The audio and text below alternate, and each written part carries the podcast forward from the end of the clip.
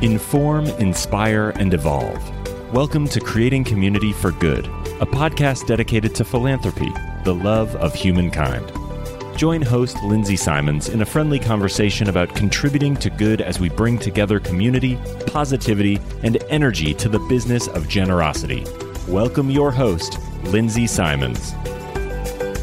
Hi, everybody. Thank you for joining us today. I'm very delighted to introduce to you my guest today. She's an executive coach and a senior leadership coach focusing on individuals who have impact at the heart of what they do. And she's been in the industry doing this work for a few decades. I'll let you, Maria, speak a little bit more about your background. But she and I met while we were both board members at the Imagine Bus Project, which was a nonprofit that gave art to juvenile justice, to juvenile delinquents, and while they were incarcerated. She then became the fearless executive director and really turned the organization upside down from a moment of financial crisis because it was such a small organization to thriving with a very successful merger with the Success Center partnership there. So, Maria Cristini, welcome to the show. Thank you so much for joining us. Thank you, Lindsay. It's great to be here. So it's funny today because we're doing this little combo back and forth. Tell you a little bit, just briefly. In January 2020, it'll be 20 years that I've been coaching. Wow. And, yeah, 2020, so, that's very cool too. And oh, I really keep thinking about 2020 vision and helping people gain clarity around their own 2020 vision. And basically, in my work, I do help people gain clarity, I help them strategize, I brainstorm with them, and I say fortunate place because I get to work with some of the top leaders that are really using their power to make a difference in the world. And people are either wanting to do that or they are doing that. And for me to help them through coaching really gives them the power, the little bit of wind behind their sails to go the extra mile or 10 miles or 100 miles that they really want to go. Tell us a little bit more about your experience as a coach over 20 years and why that's impactful work for you and what kind of changes you've seen with some of the people you've worked with over the time. First of all, the thing I need to say is that coaching has really changed my life. So, both from the coaching I've received and the gift that I get when I coach clients. Coaching is just an amazing process to me that I've learned to come and trust. There's an arc to it. I know it takes, like, every single coaching call creates a shift for the person, but those shifts add up. And over time, the person really changes from the inside out. Of course, they're the same person, but they are more authentic. They are more in touch with what they really truly desire. They can come to a place of clarity more quickly because they have consistently achieved these little steps of what they want to achieve their self esteem and their confidence. And confidence is a funny thing because you think of, I mean, in summary, the most powerful leaders I speak to when they're stepping outside of their comfort zone, which is what leaders do all the time. There's this moment of gulping and like, am I really going to do this? Or how am I going to do this? Or I need to think about how I'm going to do this because they're consistently stepping out of their comfort zone. And that takes confidence and courage. Mm. So, you know, we walk around thinking we're the only ones that don't have confidence. And I think it's a human condition. Everyone doesn't have confidence. And the more you put yourself out there, what happens is that you get used to moving forward with butterflies in your stomach or whatever it might be. You just get used to that. Moving forward in the unknown and not knowing how it's going to happen. And you learn to trust yourself in, in the moment.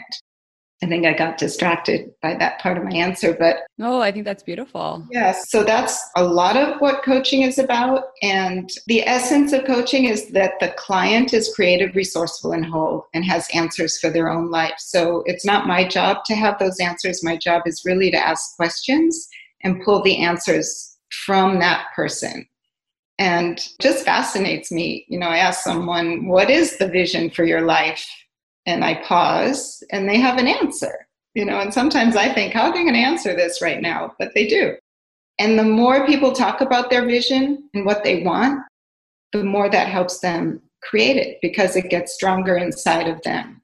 And people talk about the gift of coaching is that they have someone to talk to, there's accountability. And I am, I do have their back. I'm there for them. consistently throughout the coaching relationship. And so have our regular coaching calls, but then they can touch base with an email or a quick five minute call, whatever they might need in between. And these are leaders that don't really have, you know, you're either running your own business or you're at the top of your organization or somewhere toward the top, and you can't really go and talk to your boss all the time. You need someone to brainstorm with and clarify your vision and think about what are the next steps. And then you can take that vision to your organization or into your business. So, how I do start my coaching relationships, which I think is the question I was trying to answer, is in a very holistic way. So, I always start by looking at the person's whole life and what they want, big picture vision in every aspect. And that kind of creates a holistic container for us to work with. So when we are talking about career, or we're talking about relationship or finances, whatever the topic might be, health and fitness, we have the bigger picture that they want to be living into, the vision that they really want overall. And so the puzzle pieces can fit together.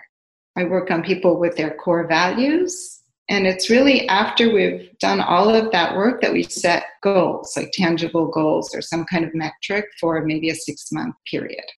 And we go from there. And then we move into coaching. We talk about leadership strengths and just I support them on every call. I love that. And, and perhaps you might find some people from this podcast that be interested in working with you. But the goal is really to help share, spread the lessons in case they can't work with you or mm-hmm. they don't have the means or they already have a coach or whatever it may be. They're not interested at the moment.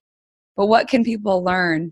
What can they take away? What would be advice that you would share to the audience that's not working with a coach or not working with you? What are a few pieces of advice that you would recommend they consider as they look at 2020? Well, okay. I'm one that always looks into the future first. Okay. And then works backwards. So I would really say, where do you want to be? What do you want to be celebrating on December 31st, 2020? Okay. So really think about that. And then really work backwards from there. Work backwards to your three month goals. And then if three months from now I need to be here, then what are the steps I need to take this week to get there? And like I mentioned earlier, we really need to leave space in our day for all that it entails, all that life entails. I really think as humans, we tend to put way too much on our to do list. So you can have a big, long to do list, but pick like three things on a sticky note. That is really what you're going to get done today. And you will get all the other things done, but those three things that will have you feeling better and have you moving toward your personal goals, personal professional goals each day. Mm, I love that. I think that the point is very well said of what do you want to be celebrating a year from now or whatever your benchmark is. It could be five years from now, 10 years from now. What do you want to be celebrating when you go to bed tonight that you've done so that you can frame it with something positive? You're framing it with a positive spin. The other thing that really comes to mind is it really does help to share with one or two people, three people, or a community that you have that will only with people that will support you. When you have a new vision or dream, I always suggest sharing it only with the people that will support you at first. Later, you can go to the naysayers because you actually want to hear what they say, but not at first. Okay, that's an interesting perspective. To do, but as you gain confidence, you will share it with more people, and that will create a stronger commitment because we tend to keep our promises to other people. Yeah. When you say to someone else, I'm going to do X by such and such a time, then you don't really want to not show up and say, oh, yeah, I failed. or I didn't get that done. Or, yeah, this happened, so it didn't happen. So it builds momentum and it builds a community around your dream. I was actually just invited to become an accountability partner to a very influential and senior executive on one of the podcasts the other day. He said, you know, maybe you should be my person for 2020. We haven't navigated that yet, but if we do, what are some pieces of advice you'd have for me then?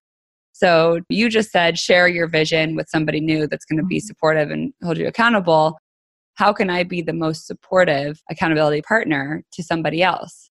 Okay.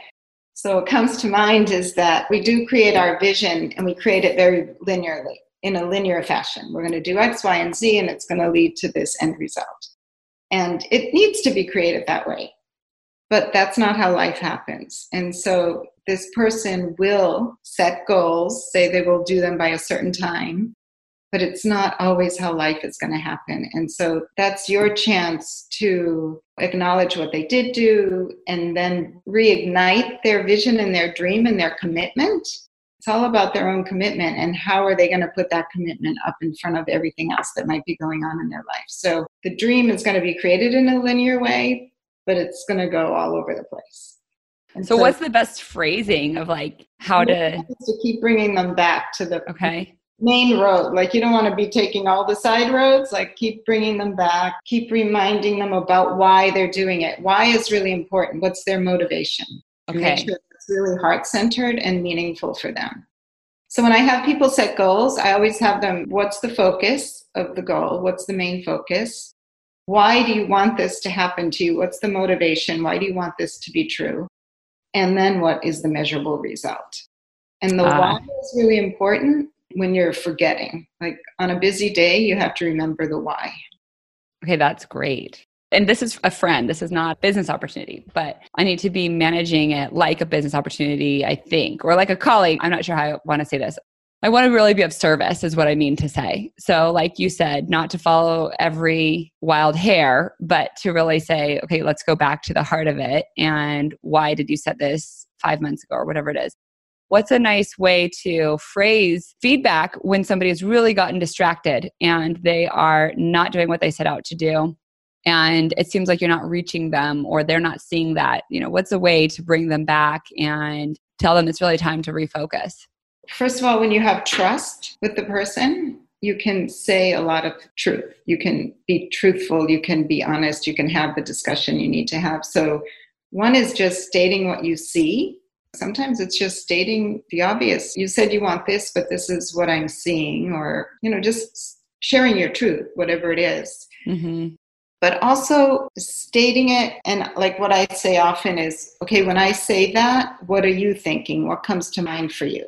So you state it and you let go because you might not have it quite right. But by you saying something, they get to bounce back, and it often makes them more solid in their own commitment or really I am having trouble because of this. This is what's getting in my way. So the truth will come out and come to the surface. So I don't know if I'm saying that succinctly enough, but I'm getting it. Yeah, I think that's great. I think what you're reinforcing is that it's not my job to anchor them to yeah. their goals. It's my job would be to help them to anchor themselves to their goals. And the way to do that is to provide a prompt and then step back yeah. and let them go through their own process rather than me trying to force them to do something. Yeah, and maybe in here, really remembering that they are creative, resourceful, and whole, and they have the answers. And so you can ask a question, you can be curious. Yeah, um, questions are helpful. Yeah, and out of curiosity, not a question that you already know the answer to or have, uh-huh. you have the answer, like just say, This is what I'm thinking when you say that. Does that sound right? Am I on the right path? So, really being flexible in that relationship, throw it out there. Sometimes I throw things out there, I'll brainstorm, and the client will come back and be like, well, it's not really that, it's this, but it makes them so much stronger in what they believe, which is great. I don't have to have all the answers. You don't have to have all the answers. That's great. That's great. I think there are so many questions that I feel like I could ask you. What have I not asked you that you'd really like to talk about or that I should have asked you about?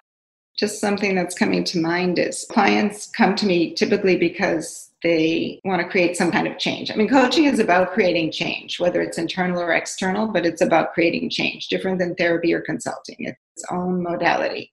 But clients will come for a particular reason. Maybe they're stuck, they're just kind of hit a plateau, they're not finding their juice, they need to clarify their vision. There's lots of reasons why they come. But then I have one client right now that's been with me 10 years, or some that have been with me for seven years. Now, we don't coach as often, maybe once a month, but they still appreciate having someone to brainstorm with, gain their clarity with, someone that has their back, someone that can be a thought partner with them.